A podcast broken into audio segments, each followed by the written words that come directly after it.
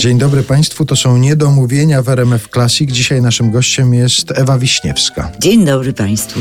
Przed chwilą ustaliliśmy, że za Wagnerem pani Ewa Wiśniewska nie przepada. Tak, on mnie poraża. On jest zbyt ingerujący w psychikę, przynajmniej moją.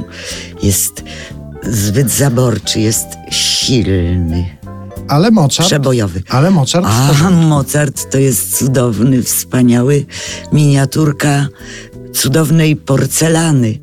I to rozumiem, że ta sprawa takiego zainteresowania muzyką to jest konsekwencja tego, w jakim domu się wychowywała Tak. Ewa Wiśniewska, prawda? Tak, tak. Ja nasiąkłam muzyką poważną i chwała moim rodzicom za to, że pchnęli mnie najpierw do podstawowej szkoły muzycznej, potem do średniej, ale z niej już potem zwiałam. Ale to dlatego, że już miałam inne plany na życie, czy... Nie, rzecz polegała na tym, że y, ja y, z opóźnieniem pewnym w stosunku do normalnego uczenia w szkole, bo ja miałam dwie szkoły.